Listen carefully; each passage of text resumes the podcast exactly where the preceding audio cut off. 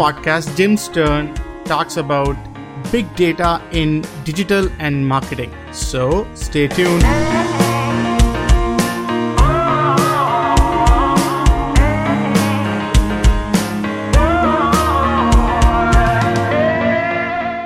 So, welcome everyone to Future of Data podcast. Today we have with us Jim Sterne, and he is a founder of Digital Analytics Association and a producer for Marketing Evolution Experience, and we'll talk about that uh, in a minute. A brief bio. So, Jim Sterne focuses his 35 years in sales and marketing on creating and strengthening customer relationship through digital communications. He sold business computers to companies that had never heard never owned one in 1980s, consulted and keynoted about online marketing in 1990s, and founded a conference and a professional associations around digital analytics in 2000s.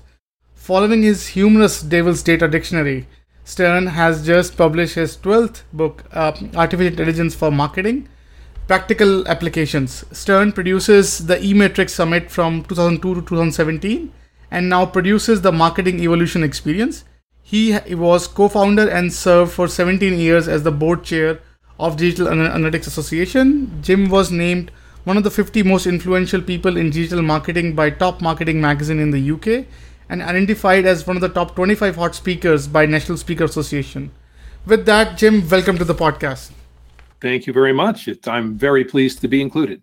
Beautiful. So why don't you walk us through your journey? It's it's. I think what I was blown away when I was picking up uh, your pro, uh, looking at your profile was how much depth of depth of experience you had throughout this marketing evolution and marketing has been in the forefront of using using data and, and analytics and sort of predicting the behavior and sort of adjusting to it and you have been there so yeah why don't you walk us through your journey well it, it started coming out of school when my first job was customer service and my job was using a basic four computer command line interface to find out why the company had shipped to the customer the wrong thing. Mm. So, um, my very first step into business was from the customer's perspective, and that's just stayed with me the whole time. And it was also using computers to help the customer. Um, that was a customer service job, wasn't very interesting, wasn't a lot of fun. And then I answered an ad in the newspaper for selling Apple IIe's out of a retail store. Hmm. Um, that was in the early 1980s and it said no experience necessary. And I said, I qualify. I've never sold anything and I don't know computers, but I'll give it a try. And since then, my job has been to explain how this equipment can help people think. How can you help me remember things? How can you remember? How can you help me process things? And that's pretty much been the theme of my career ever since. Interesting. And what do you do nowadays? Like, what's what's your day to day activity nowadays looks like? Um, it's still writing and consulting, and then producing the marketing evolution experience, which is uh, bringing the idea of digital analytics, online marketing analysis to the marketing department. Um, that's that's been my role for the last 17 years, um, and it's you know, on the one hand, the people who are in the lead, uh, there's a whole lot of new stuff to learn, and the people who are behind, there's an enormous amount of things to learn. So, the audience for my conference is um, anybody in marketing who wants to improve their knowledge of using data to inform marketing. Interesting. And what is Digital Analytics Association? If you can just give a quick uh, plug on that, what's that?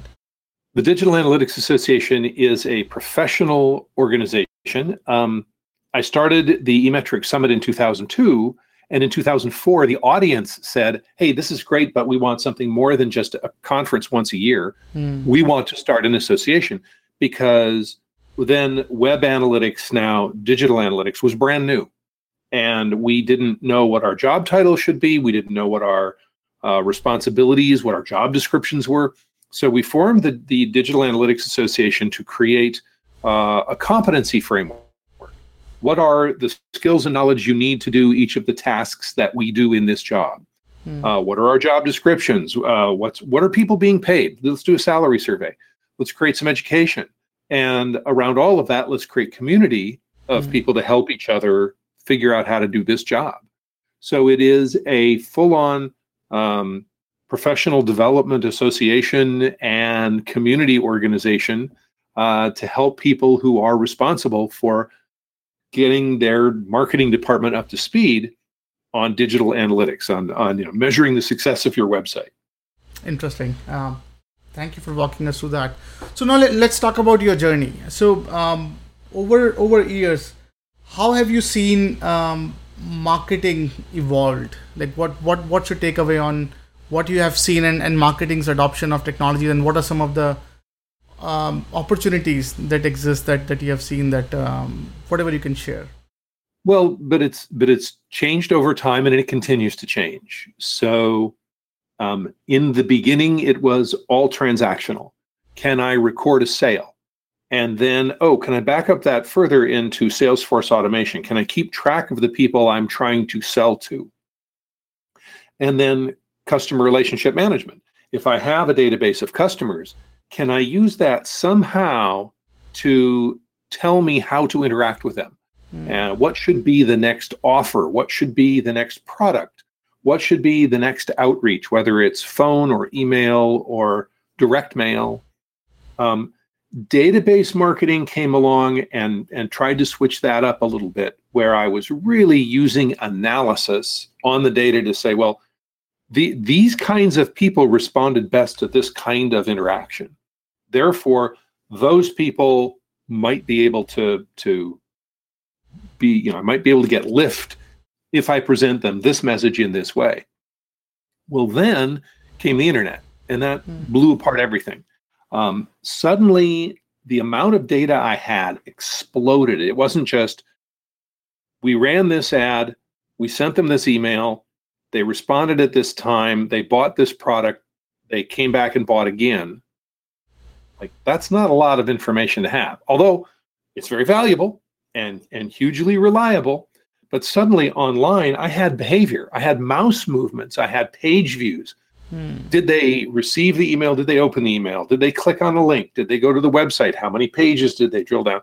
Suddenly this huge amount of information was thrown at us and at first we were just trying to decide well what what of this is important uh, number of pages time on site, bounce rate, and of course, you know, we we know all of this is interesting but not horribly useful until you bring all of it together. And now with machine learning, ah, we can make it useful again. So it's a it's a step by step arc of we have a machine that can remember things. Mm. Then we have enough data that we can do some analysis on it. Then we can carry that far forward and every step that we take, because we have more data and because we have more compute power and mm-hmm. because we have more technology, we can do more and more impressive things. So my personal journey is is just being enthused about all of that and wanting to share that with everybody and say, gee, you know, did you know mm-hmm. that you mm-hmm. can use these tools and this data to discover these things about customer in order to improve the customer experience, which goes way back to my beginning in the customer service department. Interesting. And and and we hear the word uh, word digital a lot. So what what yeah. what is that and and what if you can walk us through what's going on there as well. We'll resume after a short break. This part of the podcast is brought to you by First Friday Fair, fastest AI powered way to find your next opportunity. Check out the website First Friday Fair and find your next dream job. Let's get back to the podcast. Um, so it started out as the internet.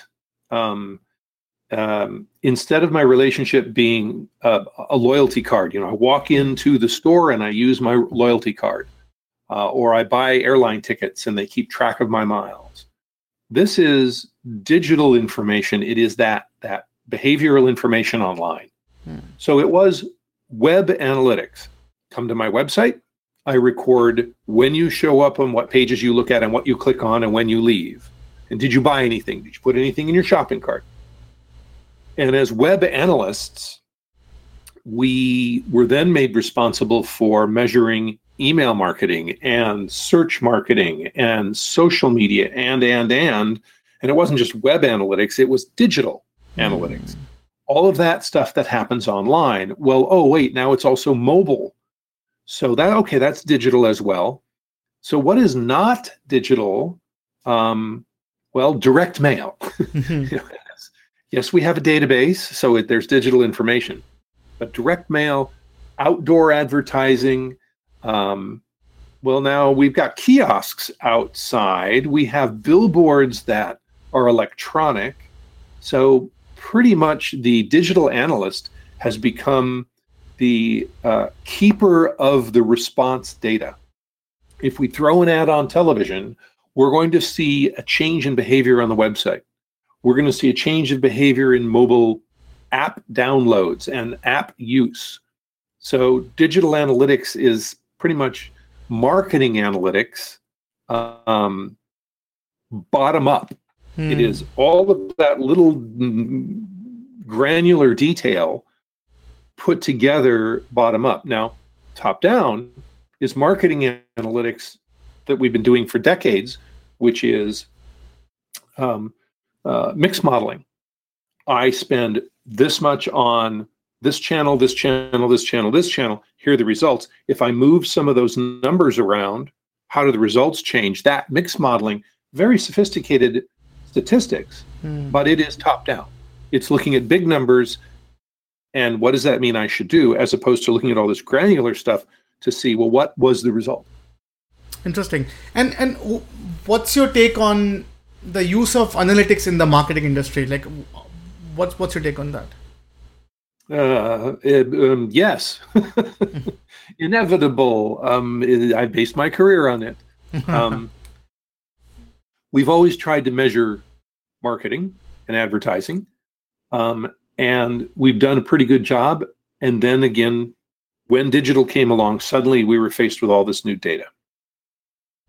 So the possibilities for using data for marketing Hmm. are tremendous. And you know, where are we now um, is is not really a valid question because some people are way out ahead of everybody else, and some people are still way behind. So where is any company at any one point? Um, the, the the question of um, who is doing it really well. Okay, well, there's the usual suspects. Hmm. Of course, Google, of course, Amazon, of course, Apple. Sure. But what about just regular companies? Is is Campbell's Soup doing a good job? Well, there are some people at Campbell's working on some campaigns uh, that are doing some measurement that's really leading, that's really thought leadership. It is the latest and greatest, the highest technology, the most advanced thinking, but it's not the whole company. It's a group of people who are doing an amazing job. Hmm. And and I would love to have them get in touch with me and tell me the whole story, but of course it's company confidential, so we'll never know. Hmm. But we'll buy more soup. Yes, yeah, we certainly do. So uh, I think another interesting area that, that that I see whenever we talk about marketing is so many times they they don't know what is selling and they don't know what's going on and and they're always in in in, in the world of analytics as you rightly pointed out. What are some of the things that you see where you see misuse of analytics in marketing? Like what are some of the opportunities that you see that where people get it wrong or or they are overdoing it and what's what do you think about that? Yeah. So there's there's there's three ways that it goes wrong. Um, the first is not understanding the data. So if I am a marketing person and I care about conversion rate, and I want I dedicate myself to improving the conversion rate, it's pretty clear that I'm not really understanding the ecosystem of data because conversion rate doesn't live alone. If I am compensated, if I'm paid a bonus for doubling conversion rate, I can do that in a week by stopping all advertising. Just Hmm. stop advertising. Hmm. Then the only people who come to my website are the people who already know about me and already want to buy, and my conversion rate goes sky high, and I collect Mm. my bonus, Hmm. and the company goes out of business. Hmm. So, looking at data the wrong way, not understanding how all the data fit together, making assumptions about how data is collected, which is complicated and messy, and it's a struggle. And just assuming that I look at a dashboard and I understand what's going on because I'm looking at a dashboard is mistake number one. Um, it's why I have a little problem with data democratization. Oh, just give everybody mm-hmm. access to Google Analytics. They can figure it out themselves. No, they can't. Anybody who looks at Google Analytics for the first time looks at that homepage and goes, well, this is what must be important because Google says this is what's important. Mm. What do I do with it? Well, it's not what's important to your company in your industry at this moment. It's just the generic homepage for Google Analytics. So that's a really tough one. The second problem is um, I have something to prove. I want to prove that my spend on search is more valuable than my spend than your spend on television. Hmm. And I want to get the data that shows that we should spend more on search. I should be able to hire five more people. We should cut down the television spend or we should cut down the catalog spend or whatever it is. That's using data actively to make a point that's not listening to the data, it's just using it. It's, you know, the there are lies, damn lies, and statistics. Mm. And you can torture data to tell you anything you want. Right. Um, so, number one, I don't understand what I'm looking at. Number two, I'm using it for my own personal agenda. Yeah. And the third one is when people are too dependent on the data. Mm. So I ask my people in marketing a question and they say, we don't know, we, we can't answer that question. We don't have enough data we our data isn't clean enough. It's going to take us another six months to retag everything and and clean the data, and then we can give you an answer. And then that's too late. I need an answer now, and I mm. need that combination of gut feel informed by data rather than depending only on data. That's a that's a horrible mistake. Now imagine these three. Hmm. I don't know what I'm looking at. I'm using it to put forward my own agenda and I'm overconfident with the data as as Venn diagram. Three circles overlap, mm. and when you get all of those together, it's a horrible mess. Wow, wow! I think that's uh, that's interesting because if if if I look at marketing and if if I talk to uh, uh, my marketing fellow friends, they're always on a on, on on a sort of struggle to find the next hack in the social construct that can get them inside sort of their product into cultural norms. They, they they're they're trying to figure out all those small signals that they can exploit and amplify uh, to their advantage. And when when you hear about those the first thing that comes to your mind is hey um, i should be spending a lot more time understanding what's going on. And then you, you're spot on. The bias is one of the problem that hey I, I if i if i have a personal bias then probably the data will tell me the same thing.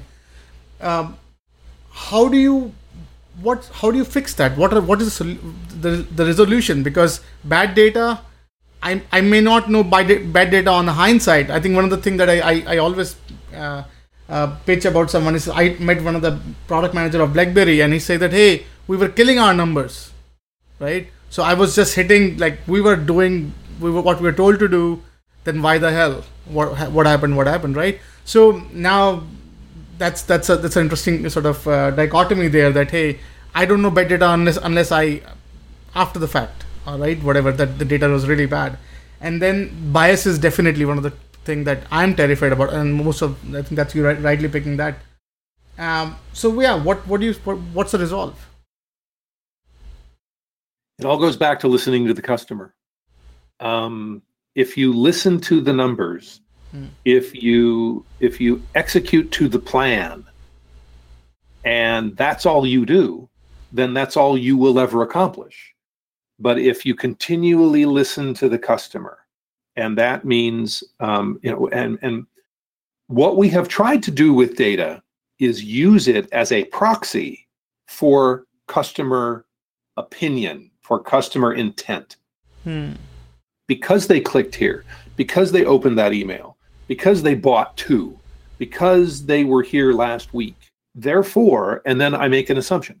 Hmm. And from that assumption, I can make a hypothesis and I can run a test to see if I'm right. And then I have actual data. but I can also just reach out and do a survey. I can ask my customers.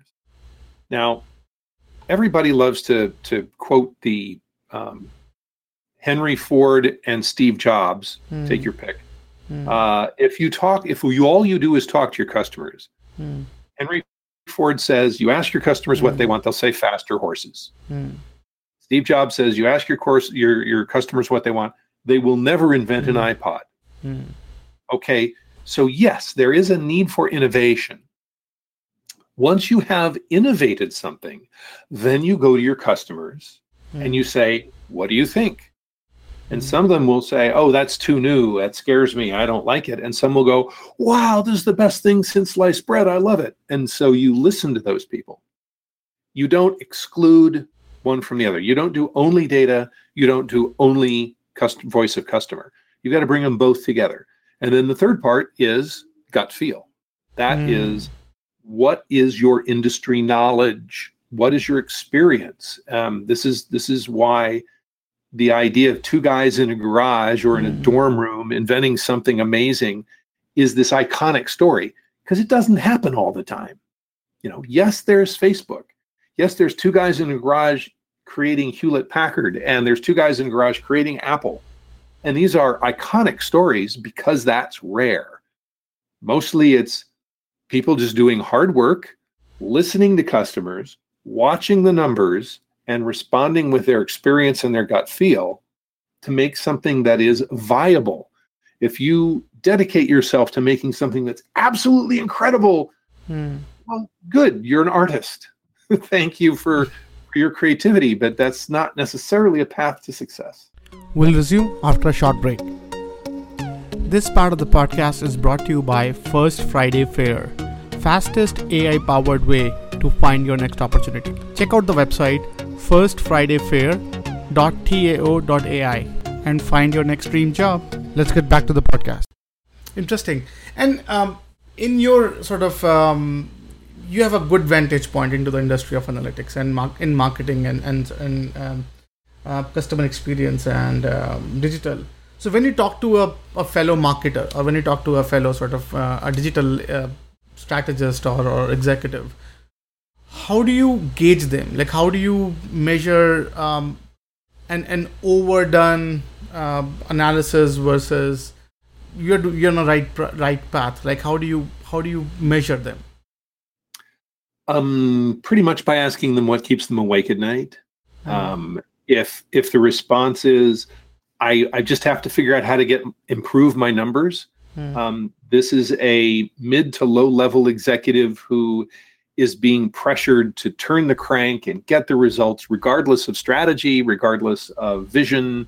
They're just trying to stoke the fires and make the machine work faster. Um, uh, if their response is, um, I'm trying to understand where my industry is going and what my customers want and how to create the next breakthrough product, Hmm. then oh, okay, well, they're they're on the creative side, they're on the the strategy side. That's great. Can I help them understand how data can help them better? Um, I don't want to blind them with data, but I don't want them to ignore the data. And this is where uh, the future marketing leaders are coming from. It's the people who can take vision and information, bring it together, and make sense out of it instead of leaning too far one way or the other. Um, Interesting.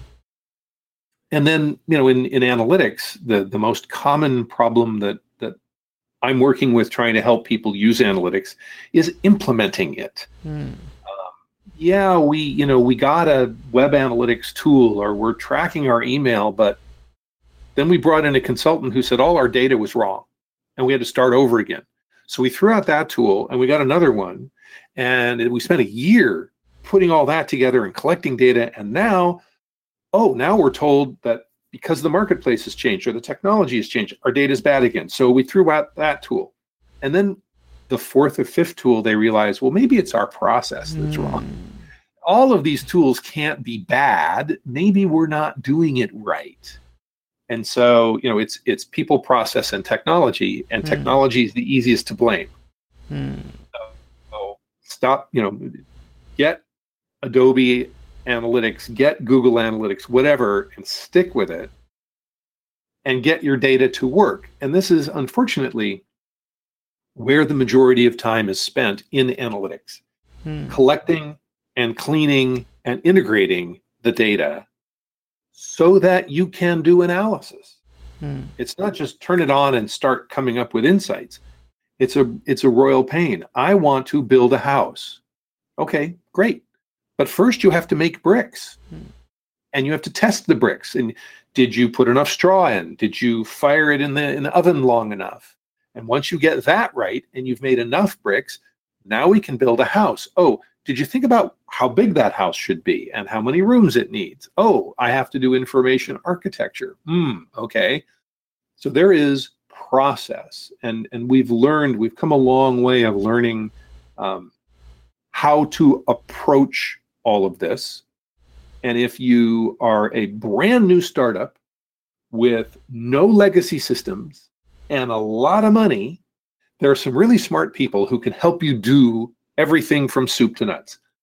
But that describes nobody. Hmm. Everybody has history. Everybody has old machines and old databases and old processes and politics and no budget. And that's the reality. That's where we're all living. Interesting. And and from your vantage point, what are some of um, some of the things that you think industry folks get it wrong about marketing analytics? Like, what are some of the things that you say, hey, that's you're doing it. Maybe you're thinking it wrong or something. What what, what do you call those? Um, not appreciating complexity is probably the biggest problem. Because this number says this and that number says that, therefore I should do these things. There are a hundred other variables in the mix. Um, you know, statisticians will tell you that it is pretty easy to um, analyze and predict hmm. what a population of people will do. It is impossible to predict what one person will do. Hmm. You can't. Uh, if I take a million birds, I know they're all going to fly north in the summer and south. But one bird, I have no idea what that bird's going to do. So, assuming that I can look at a few numbers and predict that if I show you this picture with that headline, you will buy, is yeah, can't do that. So it is a a the, the mistake that marketers make is thinking that the numbers lead to obvious conclusions. Hmm. When the best we can hope for is that they lead to better questions. Interesting. And um, what is to you a well-oiled marketing machine? Like, so what is what is the definition of a smooth-running company that you say, hey, amazing?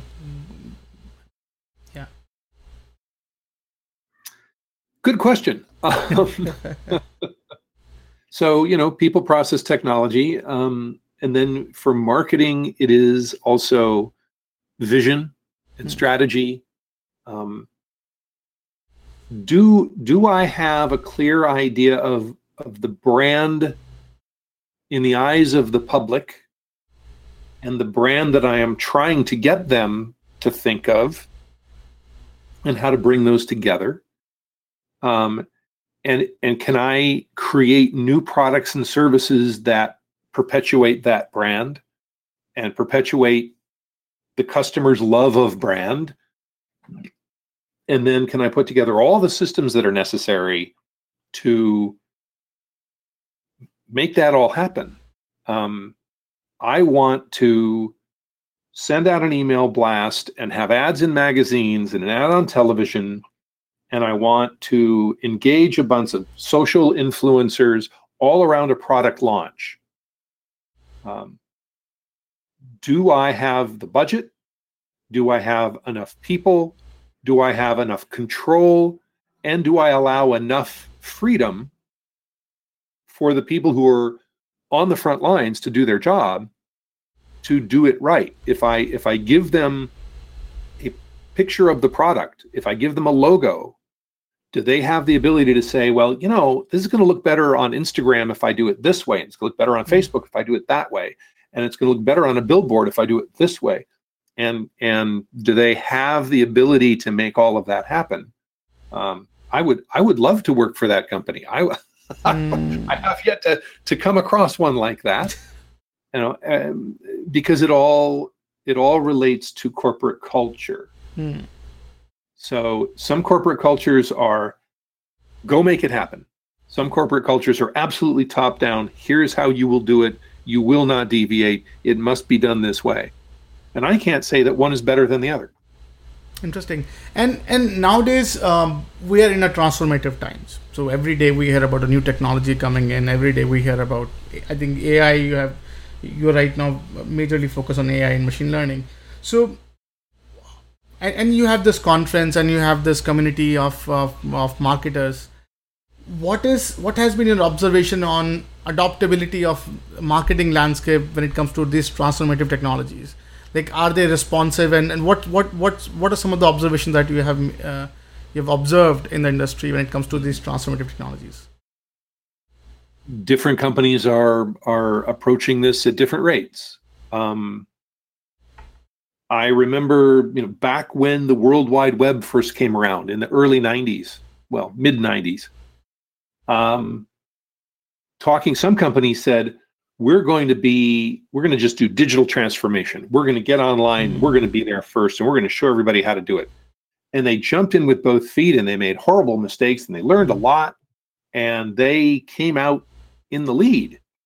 And other large corporations said we're going to let other people make the mistakes we're going to learn from their mistakes we're happy to be fast followers rather mm-hmm. than leaders which is, you know, from a corporate culture perspective, mm. logical and reasonable and financially uh, responsible.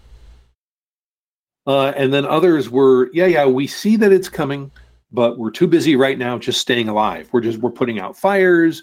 We're trying to make payroll, and building a website is one more thing on top of everything. We don't have time. We mm. can't. So replace website with machine learning uh, we're going to run straight into it and make it happen. And again, the usual, you know, the Amazons and Googles and IBMs of the Microsofts, of course they are.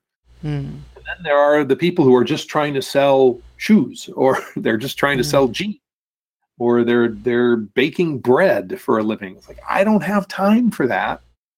Um, and then if I do decide that I'm ready, well, how do I make that happen? Do I go out and hire a bunch of, of data scientists hmm. and build something from scratch? No, you, you you don't because you can't because everybody else hired them already. They are too hmm. expensive.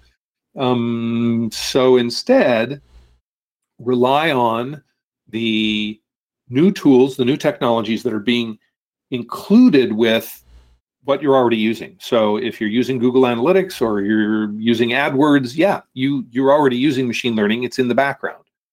Um, if you're using Salesforce, they've added on Einstein. If you're an IBM customer, here comes Watson. Um, if you are a Microsoft customer, here is Azure ML. And yeah, those are pretty powerful and you can do a lot with them. Or you can go to the small companies, the startups, where that venture funding is throwing a huge amount of money at, and start using those as point solutions. Mm. Here is one that will help you with email. Here is one that will help you with uh, dynamic content on your website. Here is one that will help you with display advertising. And so you can take advantage of these technologies by buying rather than building. So every company is is somewhere on the we're going to be first or we're going to wait and then how do I get involved? Oh, we're going to build it ourselves. No, we'll just go out to the world and, and find it and buy it. Interesting. And and what is your personal take in it? So if um if with with all these evolving technologies, right? You see all the shiny objects every every every day almost nowadays. And how do you tempt yourself to use or not use um, without like what are some of the best practices that you could suggest to someone who's in the same shoe and trying to figure out hey i either i'll be missing out uh, or or i'll be too early too soon and burn too much um, just to get a almost nominal outcome. What are some of the things that you would do or you would suggest someone who they should do to sort of keep themselves in check when they're going through this? We'll resume after a short break.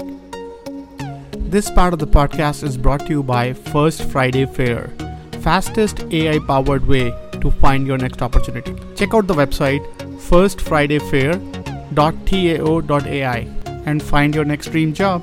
Let's get back to the podcast. So, corporate culture comes, you know, culture eats strategy for lunch. So, corporate mm-hmm. culture says either I am willing to invest in an education, hmm. and so I'm going to go first and I'm going to try things, or I'm conservative, I'm going to be careful, I'm going to preserve what I'm doing, watch others, and then step in carefully, or I just don't have time. So, me personally, let's go find out. Let's go. Let's go investigate. Let's let's start a pilot project just to learn what it means to use these new technologies. Um, and usually, I need to do that in order to keep my best employees in the company. Because if I don't do new exciting things, my best employees are going to go somewhere else where it's more fun. So the people who are the most excited about new technologies, let's let them play. Give them their 10% or 20% time per week to go explore, to, to try out new tools, new techniques, new channels, uh, new ways of communicating. Um, you know, should my company have a team of people exploring virtual reality? Absolutely. Should I spend millions of dollars on it? Well, not yet. Let's see. Mm-hmm. see what they come up with. Let's watch the competition. But when when the when it becomes a moment of um, management by in-flight magazine, mm. when the board or the C-level people walk in and say, "We need a virtual reality program," or "We need to be able to tell our stockholders that we are actually doing machine learning. Go make it happen." that's when I want to go to the team of people who've been doing it for a year and asking them, what do you think? Rather than, oh, well, now it's time to start learning. That's too late. Um, and that and the critical part of success in this is the overlap between the knowledge of the industry, the knowledge of marketing in that industry, and then the knowledge of data science. Any one of those by themselves won't work you have to have people who really know marketing well, who understand the data science, and then have to have data scientists who understand marketing. And then, oh, by the way, both of them need to know what industry. We're selling automobile tires.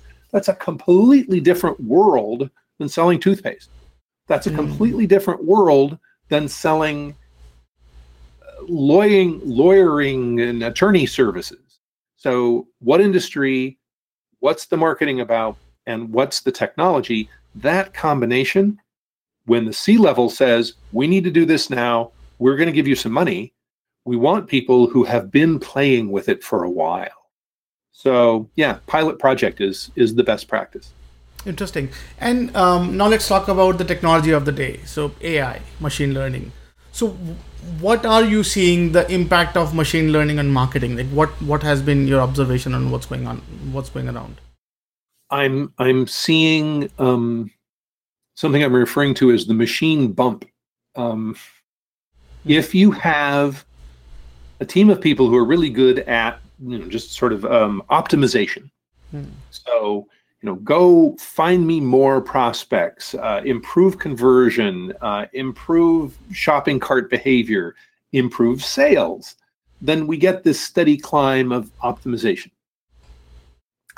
Then let's bring in machine learning. Hmm. And this steady climb suddenly takes a big drop, hmm. uh, which is a momentary function of what machine learning does.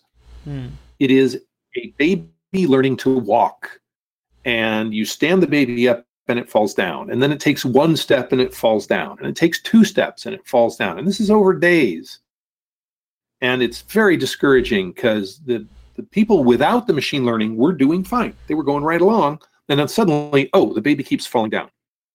And then one day, the baby takes five steps and then it starts running and is out the front door down the street. And oh my God.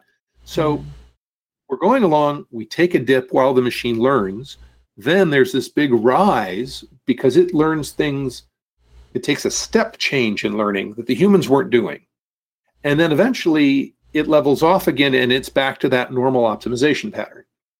So the machine bump is being able to do amazing amounts of correlation above and beyond what humans could do for a while. And then it's back to sort of a normal increase. Um, it's tough for companies to invest in something that falls on its face. Mm. Give it time, clean the data, change the model a little bit, and then boom, you get this big bump in you know humans did had no idea that people who were interested in buying uh, sparkling water would also be good prospects for buying uh, you name it uh, mm. lipstick or mm.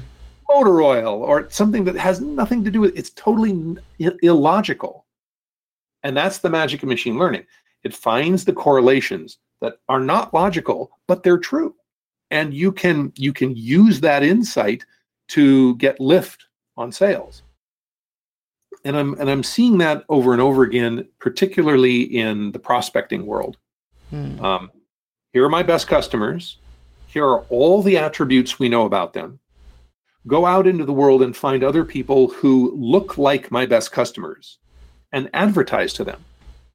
Well that's that's something that marketing people have always done except that we look at it logically, reasonably, emotionally, and the mm machine says, well, if they're shoe size eight and they wear glasses and they go grocery shopping on Tuesday, therefore they will respond to an ad that's bright red. And a human goes, What? Are you nuts? But it's true. So that's the interesting thing. Now that's where we get the bump. You can do that one or two times, and then you you have discovered the, those weird correlations, and you're back to just okay. What if we twiddle things a little bit just to get a little bit of lift, and we're on the optimization track again? Interesting. So I think from my side of the world on data analytics uh, side, whenever I hear this, and AI is right now is the hottest technology out there. Machine learning. It's pretty much like we all are. Uh, uh, uttering its name almost every couple of times nowadays uh, in a single day. So whenever I hear a lot um, from from companies who say, "Hey, I'm using AI for my decision making and all," I get terrified with that. I get terrified with the fact that hey, AI. So t- the technology is great uh, to help you, but you still have to own your own risk, right? So technology can sort of right.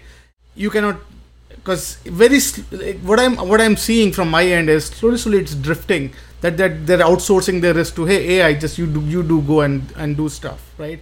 And I think you shared uh, some of that sentiment on dependence on technology right? Um, as, as one of the, one of the critical concern. So what's your take on the marketing side of things? Like uh, do you see uh, this the same pattern where sort of marketers say hey I I would rather have AI take the blame and hit anything. You you rightly pointed out the technology is easier to blame. And just i just show it's like if if successful it's me. If it's fail it's it's, it's the ai yeah. I'll be happy to take the credit and give the blame to the computer. Sure. Yeah.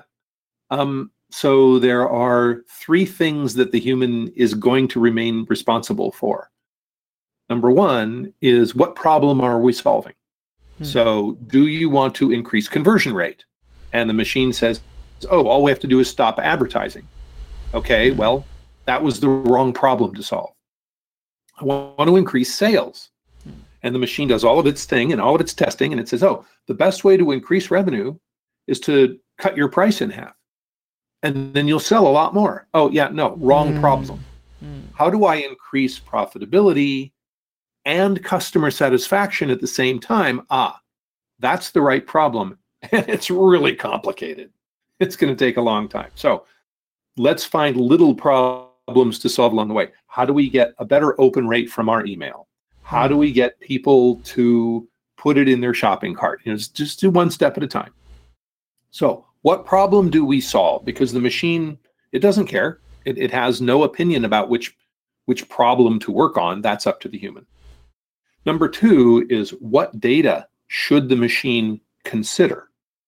in order to solve that problem. Hmm. Well, you know, in this world of big data, we say just give it everything.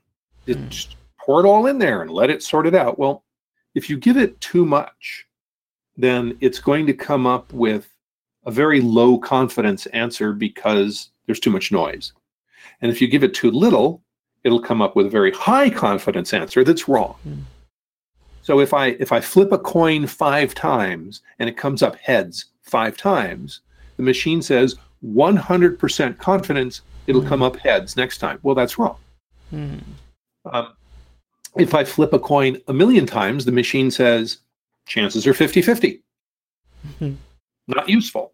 So it's got which data do you give the machine? And that is a, a, matter of trial and error. That's something we have to learn. Is is time of day important? Is behavior important? Is the kind of device they're reaching us on important? Let's let's figure that out. So what problem do we solve? What data do we use? And then the third one is is the answer the machine giving us reasonable? I, I refer to this as the smell test. If the machine says, cut your price in half, no, that's not reasonable. We're not going to do that. If the machine says, um, sell a loss leader for an amazingly small amount of price in order to build your database and then market to your database with this message, I'm going to look at that and go, I'm not sure. Let's mm-hmm. test that and see if it works. And if it works, great. And if it doesn't work, okay, well, next time it makes that recommendation, it's not going to pass the smell test again.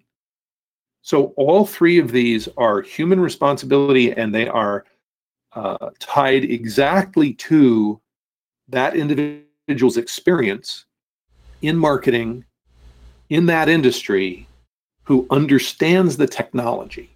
Hmm. So people process technology and the domain knowledge of what am I selling and how do I do my marketing and how well is this technology helping me? Interesting. And I think one thing that that you said about um, relying on culture in many of the decision making on sort of how to go about the uh, sort of defining your marketing strategies. If I'm a startup, if I'm if I'm a startup and I'm responsible for taking the marketing forward, with startups not no- normally they have the cultural um, their nuances baked right. And they're very premature so they're trying to figure out things and seeing whichever things sticks on the wall.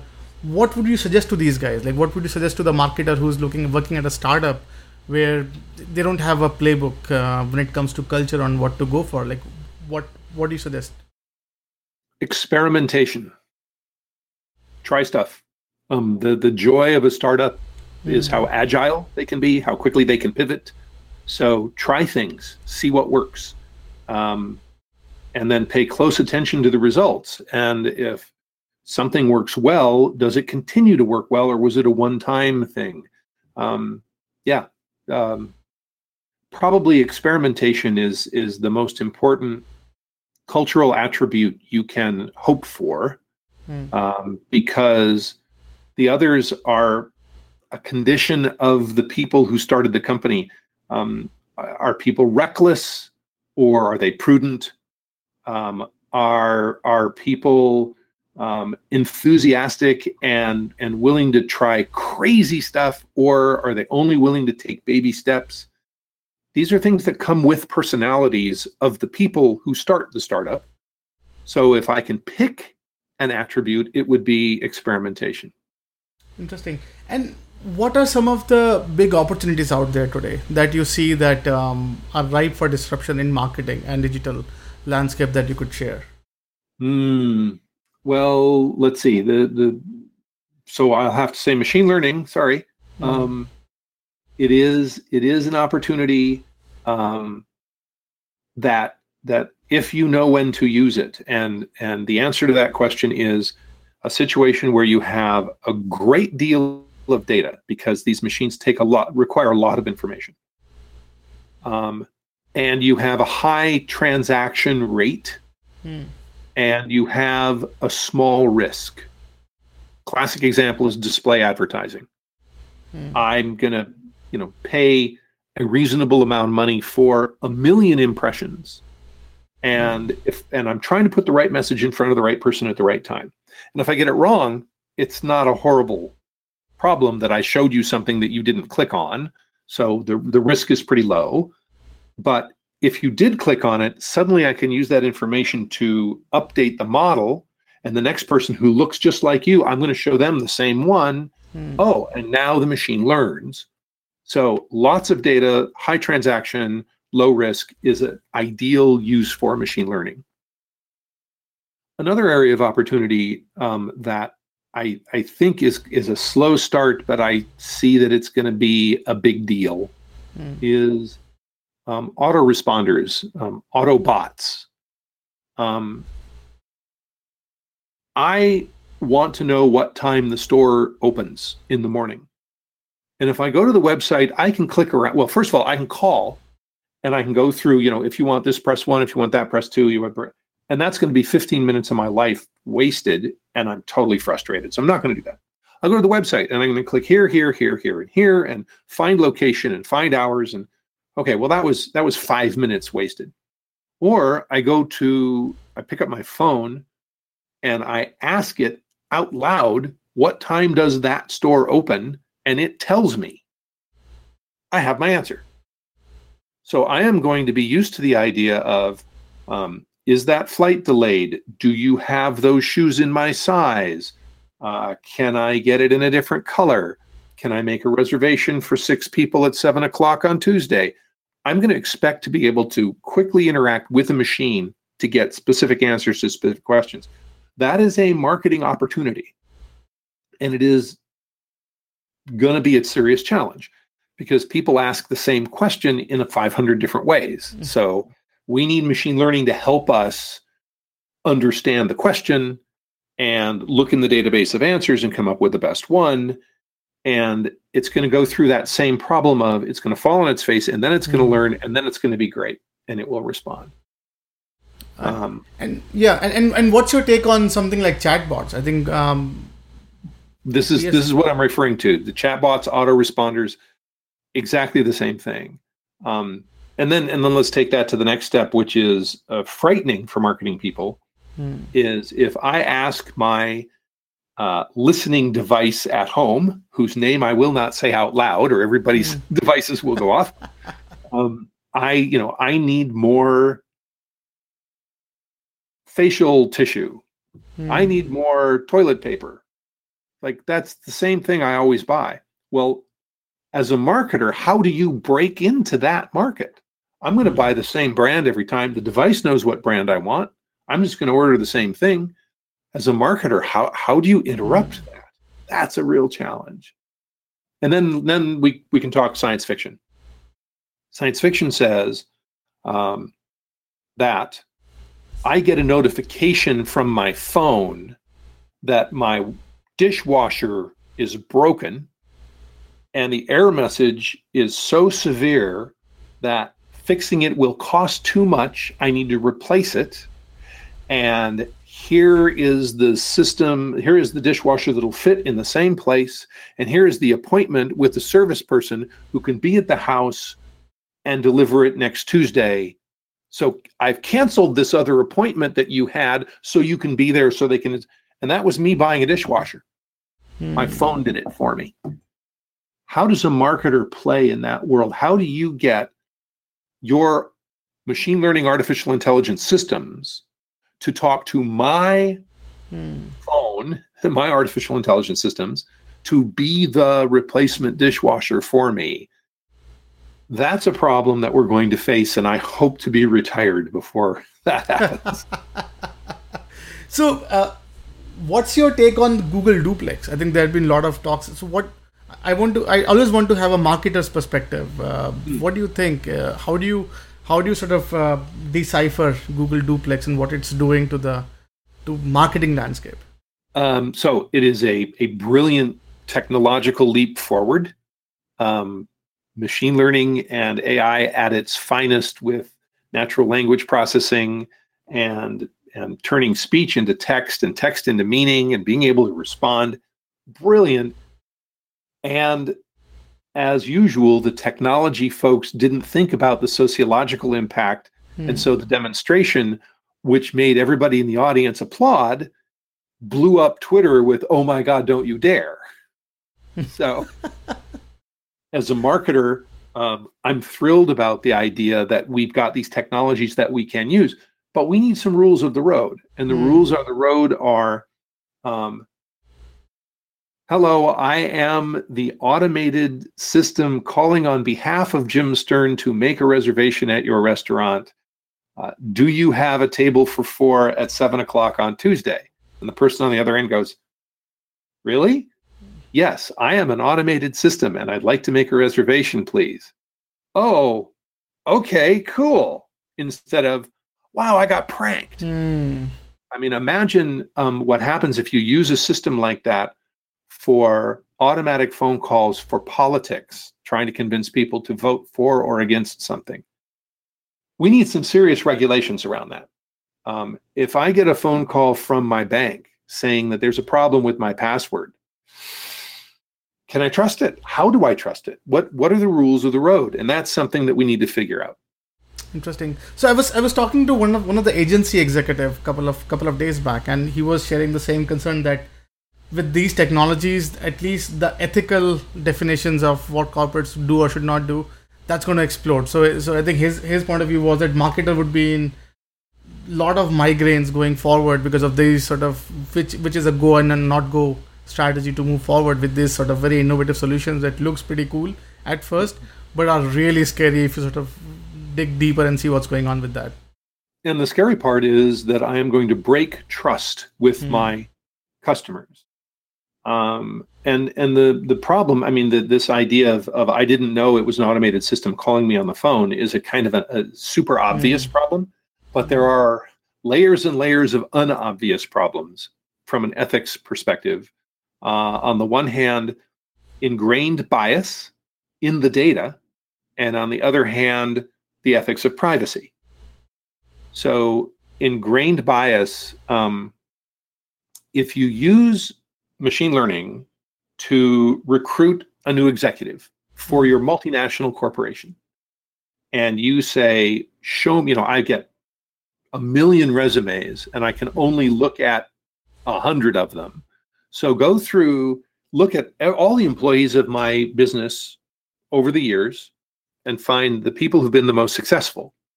Oh, says the machine, how do you define success? Well, you know, they hmm. get positive reviews, they get promotions, they get raises, they have more people reporting to them. That is success. So that's a serious problem. That's part one. Bias in the data, and we see it all over the place.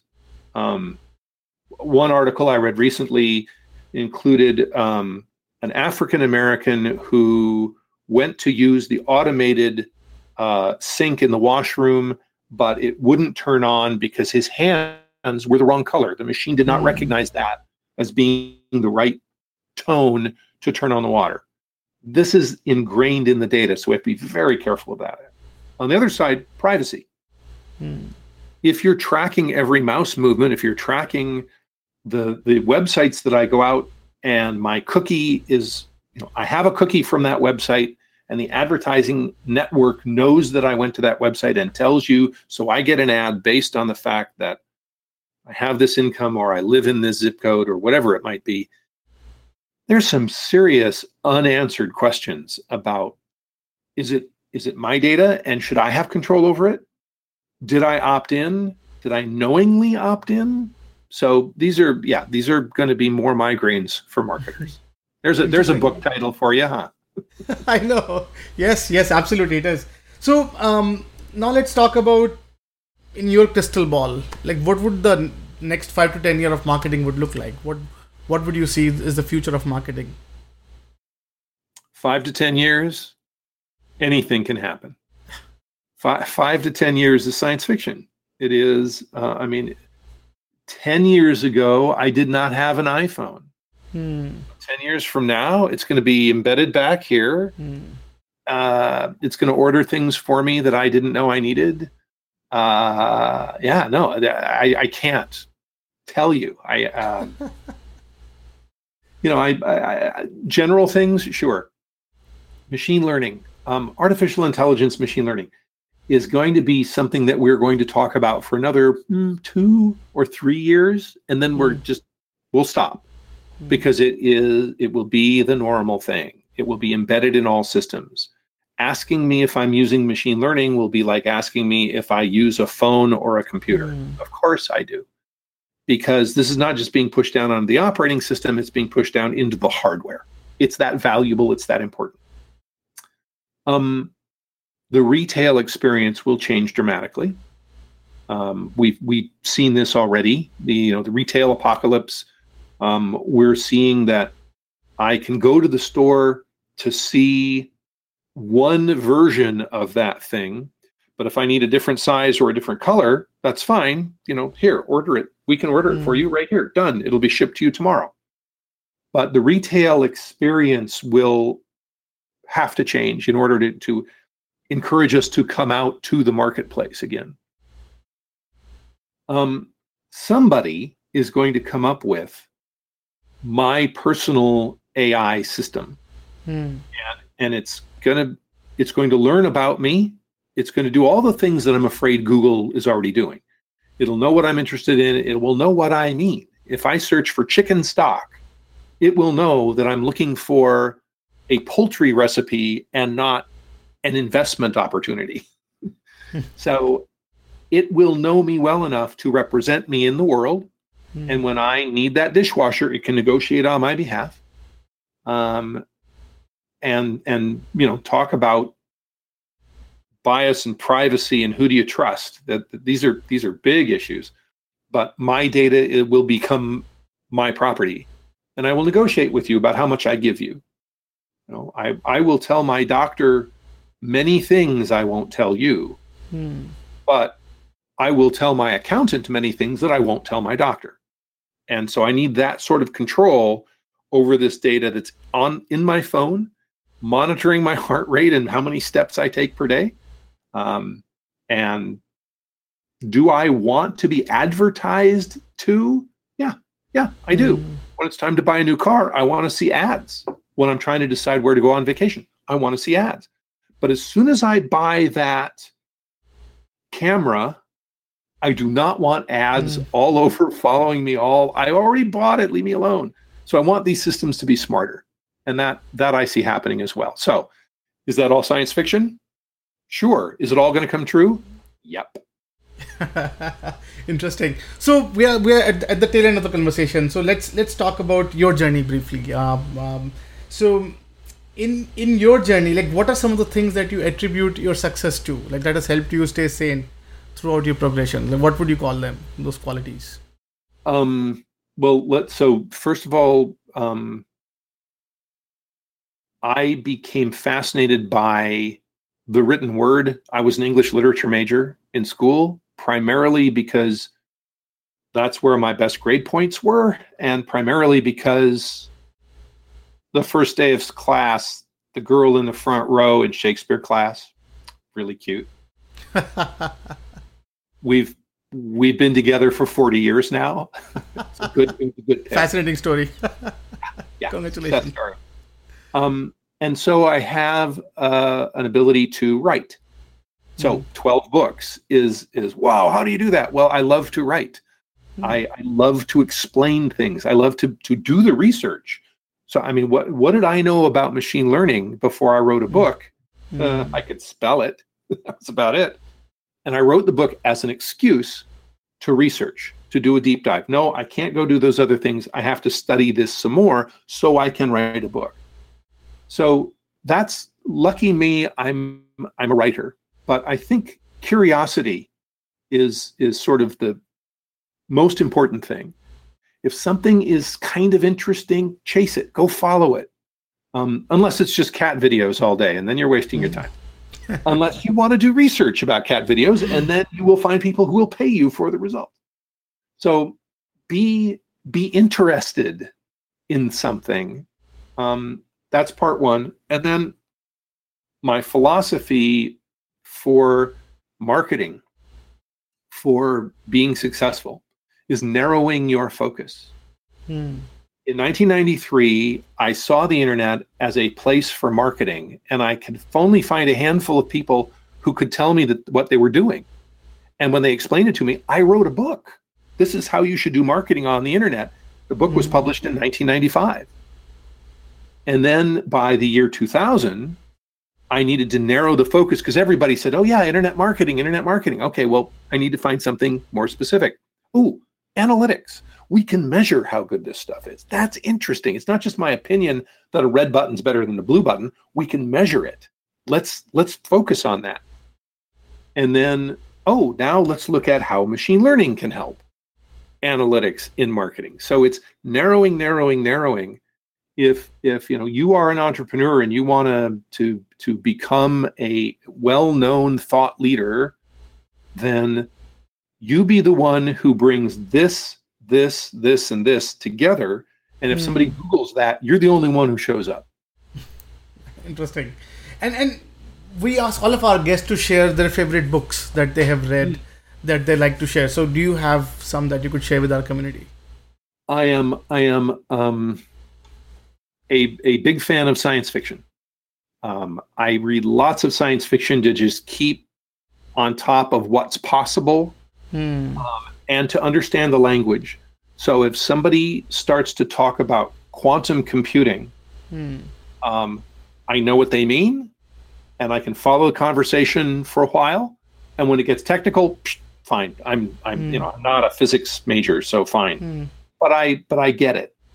Um, so I love that. And then on the other side, I love the absolutely practical, tactical, um, because it's it's not new ideas. It's just you know don't don't forget. So for example, I just bought. I haven't even read it yet, but I just bought a book called Shift by Sean mm. Doyle. 19 practical business driven ideas for an executive in charge of marketing, but not trained for the task like, I need to read this book. Yes. I've been in marketing for 35 years. I need to read this book. going to remind me of stuff. You know, on the other hand, I'm also on an online book club right now reading Data Science for Business. Mm. So. I'm I'm I'm afraid I'm a bit of a book hound. Amazon loves me uh, to the point where it's kind of they, they take over my office and when I put on my conference once a year, I I put my extra books out on the front rows to encourage people to sit in the front row, and that's how that's how I make space for more books. interesting, interesting. Thank you for sharing that. So now with the last question, and and and and uh, Jim, thank you so much for being extremely generous with your time and walking us, helping us understand uh, big data and marketing. So if you want, if our listeners and viewers would take away something from this conversation, like what would you think they should take away? What would your what would your closing uh, remark for our listeners and viewers be? Keep trying new stuff. Keep, I mean, uh, don't be distracted by the shiny object, but keep trying to figure out how to make it useful for you and how to make it useful for improving the customer experience. Interesting. With that, um, Jim, thank you so much. Again, you're always welcome back on the podcast. Thank you. Uh, nothing but success, and thank you for your time. Thank you. It's been a pleasure. I thought I was sick of home, but actually I was homesick. Never really knew that I would have to grow up so quick. I'm so uncomfortable, don't know anybody here. Just a couple dudes that I met once, that's it. And I go into the booth feeling nervous. Got butterflies in my stomach like I'm so worthless. Is the mic on? I don't know how to work this. Inside I'm breaking down, I hope I'm not up on the surface.